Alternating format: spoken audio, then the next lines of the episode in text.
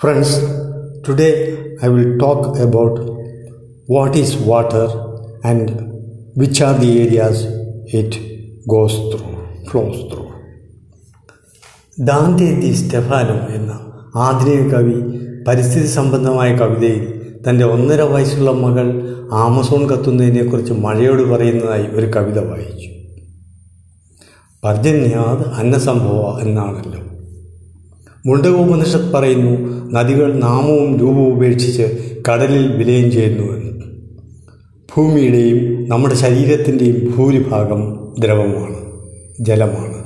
നാം അറിയാതെ തന്നെ നമ്മുടെ ശരീരത്തിൽ ഒരൊഴുക്ക് സംഭവിക്കുന്നുണ്ട്. കുറച്ച് രക്തവും കുറച്ച് മൂത്രവും കുറച്ച് സ്വേദവുമായിട്ടാണെന്ന് മാത്രം. നിദ്രയിൽ എപ്പോഴും ജലത്തിന്റെയും വായുവിന്റെയും സഞ്ചാരം നമ്മുടെ ശരീരത്തിൽ നടന്നുകൊണ്ടേയിരിക്കും. അതിന് എന്തെങ്കിലും തടസ്സം വന്നാൽ നാം ഉണർന്ന് വെമ്മിട്ടപ്പെട്ടിരിക്കും. വായുവിന്റെ സഞ്ചാരം നിലച്ചാൽ പറയുകയേ വേണ്ട. ദ്രവരക്താണുരൂപത്തിലുള്ള ജലത്തിന് തടസ്സമുണ്ടായാൽ അത് ഏറിയതും കുറഞ്ഞതുമായ രക്തസമ്മർദ്ദത്തെ കുറിക്കുന്നു.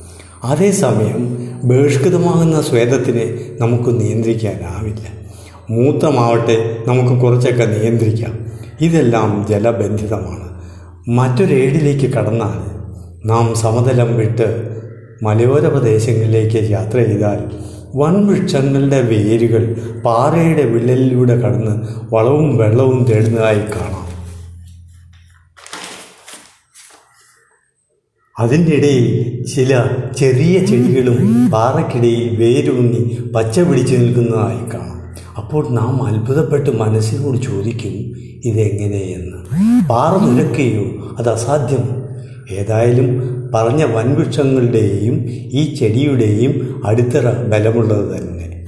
എന്നിട്ടും ശക്തമായ പാറയെയും അതിൽ വേരൂന്നി നിൽക്കുന്ന വൻവൃക്ഷത്തെയും ചെടിയെയും നല്ല ഒരു ജലപ്രവാഹം നിലംപൊത്തിക്കുന്നു ഇതിന്റെ സമവാക്യം എന്തെന്ന് നിങ്ങൾ അത്ഭുതം കോർന്നുണ്ടാകാം.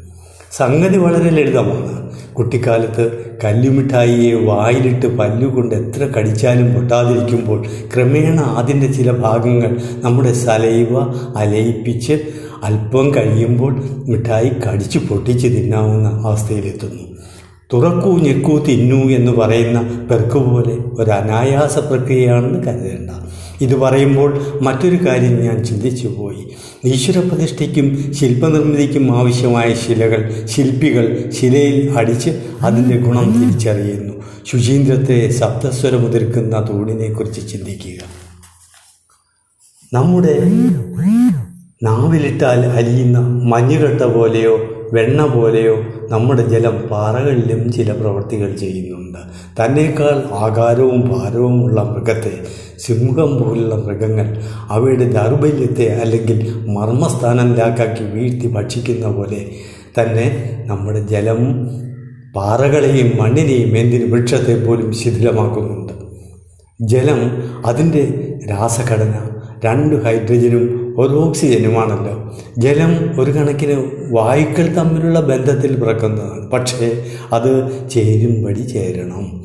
പൊരുത്തം ഒത്തുവരണം. ഭൗതികമായാലും ആത്മീയമായാലും ഈ പൊരുത്തം ഒരു അനിവാര്യ ഘടകമാണ്. പ്രത്യക്ഷത്തിൽ അനുഭവപ്പെടാത്ത ഈ പൊരുത്തച്ചർച്ച നമ്മുടെ ഗണകന്മാർ വിവാഹ തീരുമാനത്തിനും ഉപയോഗിക്കുന്നു. അതെങ്ങനെ എന്ന സംശയം അല്പം മാറ്റി നിർത്തൂ. എങ്ങനെ കുറച്ച് ഹൈഡ്രജൻ മാത്രം ഓക്സിജനോട് ചേർന്നു എന്ന് ചിന്തിക്കുക? നമ്മുടെ ആശുപത്രികളിലും രസശാലകളിലും ഉണ്ടാവാറുള്ള ഈ ഹൈഡ്രജനും ഓക്സിജനും കൃത്രിമമല്ലാതെ സംയോജിക്കുന്നില്ലല്ലോ. അപ്പോൾ ജലകുടുംബത്തിന്റെ പൊരുത്തം ആര് നിശ്ചയിച്ചിരിക്കുന്നു എന്ന് ചിന്തിക്കുക അന്വേഷിക്കുക. കാരണം ഭാരതത്തിന്റെ ആത്മീയത അന്വേഷണ പരതയുടേതാണ് സംശയ നിവൃത്തിയുടേതാണ്. എല്ലാം അന്വേഷിച്ചാലല്ലേ കണ്ടെത്തിയുള്ളൂ. ജലമെന്ന് ഓർക്കുമ്പോൾ തണുത്ത ഒന്ന് എന്നാണ് ആദ്യം മനസ്സിൽ വരുന്നത്. ചൂടേൽക്കുവോളം തണുത്തത് തന്നെ. ഉഷ്ണജലപ്രവാഹവും ശീതജലപ്രവാഹവും ഒരേ സമയമുണ്ട്. പണ്ടൊക്കെ മോ മോട്ടോർ കാറിലെ റേഡിയേറ്ററിൽ ശീതീകരിക്കാൻ ജലം നിറച്ചിരുന്നു. ശ്വേതത്തിനും മൂത്രത്തിനും ചെറു ചൂടുണ്ട്. നമ്മുടെ ശരീരോഷ്മാവ് നിലനിർത്താൻ ഈ വിസർജ്യങ്ങൾക്ക് കഴിയും. നമ്മുടെ ശരീരത്തിന് ആവശ്യമില്ലാത്ത പല മൂലകങ്ങളും ശ്വേതത്തിലും മൂത്രത്തിലും അടങ്ങിയിരിക്കുന്നു. അവയുടെ ഈ പ്രവൃത്തി ഒരു മാധ്യമം എന്ന രീതിയിലാണ്. അല്ലെങ്കിൽ വാഹകം എന്ന രീതിയിലാണ്. ദഹിച്ച് ശരീരത്തിനാവശ്യമായവ ശേഖരിച്ചിട്ട് കരരൂപത്തിൽ വിസർജ്യം മലമായി പോകുമ്പോൾ ജലത്തിലടങ്ങിയിരിക്കുന്ന രക്തത്തെ ശരീരധമനികളെ ഏറ്റുവാങ്ങി ഹൃദയം വൃക്ക മുതലായ അവയവങ്ങൾ അവയെ അരിച്ച് കുറച്ച് പുറന്തള്ളുന്നു. രണ്ടും ദഹനപ്രക്രിയയോടും രക്തചംക്രമണത്തോടും ബന്ധപ്പെട്ടിരിക്കുന്നു. ജലത്തിന്റെ ഊർജപരമായ പ്രക്രിയ മറ്റൊരു രീതി ആണ്. ജലവൈദ്യുത പദ്ധതികൾ ശ്രദ്ധിച്ചാൽ മതി. അവയുടെ ശക്തമായ ഒഴുക്കിൽ ടർബൈനുകൾ പ്രവർത്തിപ്പിച്ച് ഡയറക്റ്റ് കറണ്ട് ഉൽപ്പാദിപ്പിച്ച് പിന്നീട് ഇൻ ഇൻഡയറക്റ്റായി മാറ്റുന്നു. അവ ശേഖരിക്കപ്പെടുന്നു. ജലോർജം വൈദ്യുതോർജമായി മാറി. ഈ വൈദ്യുതോർജം വലിയ വലിയ ഫ്രീസറുകൾ പ്രവർത്തനക്ഷമമാക്കുന്നു. നിത്യജീവിതത്തിൽ ഫ്രിഡ്ജുകളും എയർ കണ്ടീഷണറുകളും നാം ഉപയോഗിക്കുന്നു. അതേ വൈദ്യുതോർജം ഹീറ്ററുകളും വലിയ വലിയ പ്ലാന്റുകളുടെ ചൂടുൽപാദനത്തിനും സഹായകമായി മാറുന്നു. വെള്ളം മാറി മാറി സഞ്ചരിക്കുന്ന പ്രക്രിയയാണ് ഇത്. അപ്പോൾ ജലത്തിലൂടെ താപോർജവും നിർമ്മിക്കാം. താപോർജത്തിനും ആണവോർജത്തിനും ഇതേ കാര്യം ബാധകമാണ്. അപ്പോൾ ഭിന്നമായ ജല താപ ആണവങ്ങൾ ഊർജം ഉൽപ്പാദിപ്പിക്കുന്നു. ഇതേ ഊർജമാണ് ഇക്കാണാവുന്ന കാണാവുന്ന സൃഷ്ടിജാലങ്ങളെ മുഴുവൻ നടത്തുന്നതും ഉള്ളിലടങ്ങിയിട്ടുള്ളതും. ജലം മഞ്ഞുമലയായി ഹിമാലയത്തിലും അന്റാർട്ടിക്കയിലും പ്രത്യക്ഷപ്പെടുമ്പോൾ അപ്പോഴും അതിൽ ഊർജമുണ്ട് അത് അചേതന ഊർജം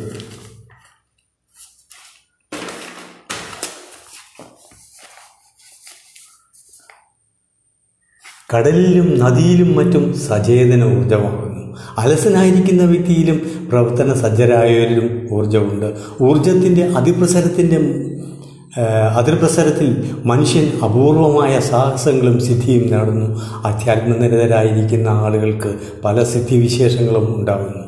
ഓം എന്ന വാക്കായ ഊർജത്തിൽ നിന്നാണ് ബ്രഹ്മാവ് മുതലായ ദൈവങ്ങൾ സൃഷ്ടി തുടങ്ങിയത്. അത് മുനികളിൽ മൗനരൂപേണ നിൽക്കുന്നു. അതിന്റെ അർത്ഥം അവർ ഉരിയാടുന്നില്ല എന്നല്ല. അവർ ശാപവും അനുഗ്രഹവും ചൊരിയുന്നതായി നാം വായിച്ചിട്ടുണ്ട്. അറിഞ്ഞിട്ടില്ല? എന്തുകൊണ്ടിങ്ങനെ മുനിമാരെ ചൂണ്ടിക്കാണിച്ചുവെന്ന് വച്ചാൽ ഇന്നത്തെ കാലത്തെ സന്യാസിമാർ പ്രഭാഷണ ചതുരരും യോഗ മുതലായ അഭ്യാസികളുമാണ്. നമ്മളിൽ ഇല്ലാത്ത ഏതോ കഴിവ് അവർക്കുള്ളതായി അനുഭവപ്പെടുന്നുണ്ട്. അതൊന്നും ദൈവത്തെ ചുറ്റിപ്പറ്റിയുള്ളതായും ഞാൻ കരുതുന്നില്ല. എല്ലാ ഊർജത്തെയും പ്രവൃത്തിയെയും ഉൾക്കൊള്ളുന്ന ഒരു പൊതു ചിപ്പ് അല്ലെങ്കിൽ തലച്ചോറ് ഈ അത്ഭുത ജീവിയായ മനുഷ്യനിലുണ്ട്. അത് ചിലപ്പോൾ പർവതങ്ങളെ ചലിപ്പിച്ചേക്കാം മരിച്ചവരെ ഉയർത്തെഴുന്നേൽ എഴുന്നേൽപ്പിച്ചേക്കാം. ഇതെല്ലാം മനുഷ്യൻ രൂപപ്പെടുത്തിയെടുക്കേണ്ട ഫാക്കൽറ്റികളാണ്. ഒന്ന് പറയട്ടെ താരതമ്യ പഠനമല്ല ബൈബിൾ പറയുന്നു ആദിയിൽ വചനമുണ്ടായിരുന്നു എന്ന്. ഒരു പുസ്തകമാണ് ഞാൻ എടുത്തെഴുതുന്നത്. മതത്തെ അല്ല ഇത് മത ഇന്ന് മതങ്ങൾ തമ്മിലുള്ള സംഘർഷത്തിലാണ്. ചിലർ ഇന്ത്യയിൽ രണ്ട് മതങ്ങളേ ഉള്ളൂ ഒന്ന് ഹൈന്ദവവും മറ്റൊന്ന് പരിവർത്തിതവും എന്നാണ്. അതാണ് സത്യവും. ബൈബിളിലെ വചനം ദൈവത്തോടൊപ്പവും ആയിരുന്നു. അവിടെയും വചനം എന്ന വാക്കാണ് പ്രയോഗിച്ചിരിക്കുന്നത്. ഹിന്ദുക്കൾ പറയും വാഗർത്താവ്യവസംപൃക്തവും വാഗർത്ത പ്രതിപത്തയെ ജഗത വന്ദേ പാർവതീ പരമേശ്വരോ എന്ന്. ഇതിൽ പാർവതിയുടെയും പരമേശ്വരനെയും യോജിപ്പിച്ചിരിക്കുന്ന പോലെ എനിക്ക് വാക്കിന്റെയും അർത്ഥത്തിന്റെയും ജ്ഞാനം ഉണ്ടാകണേ എന്നുള്ള പ്രാർത്ഥനയാണ്. ഹിന്ദുക്കളുടെ ഓമാകട്ടെ. ഓമിത്യേകാക്ഷരം മന്ത്രം ഭൂതം ഭാവി ഭവിഷ്യത് എന്നാണ്. ആകാര ഉകാര മകാരങ്ങൾ ബഹുവിധ രീതിയിൽ ഓമിനെ വർണിച്ചു കാണുന്നു. അതിനൊന്ന് ഓങ്കാരം വേദസാരമാണ്. തത്വത്തെ വേദം വിശദീകരിക്കുന്നതാണ് ഓങ്കാരം. ബ്രഹ്മവേദിതമാണ്. ഏക പ്രാതിനിധ്യ ശബ്ദമാണ്. അതിൽ ഉ എന്ന അക്ഷരം ചുണ്ടിൽ നിന്നും മ എന്ന അക്ഷരം ചുണ്ടും മൂക്കും ചേർന്നും ആണ് പുറത്തു വരുന്നത് ഓമിനെ ബ്രഹ്മമായും ഓം പിരിക്കുമ്പോൾ കിട്ടുന്ന ആ അകാര ഉകാര മകാരാദികൾ ജാഗ്രത സ്വപ്ന സുഷുപ്തിയും ആയി കരുതുന്നു എല്ലാം ഈ തൃത്വത്തിൽ അടങ്ങിയിരിക്കുന്നു മനുഷ്യസൃഷ്ടിയുടെ ഊർജത്തിന്റെ ഉറവിടം ഓമാകുന്നു താങ്ക്സ്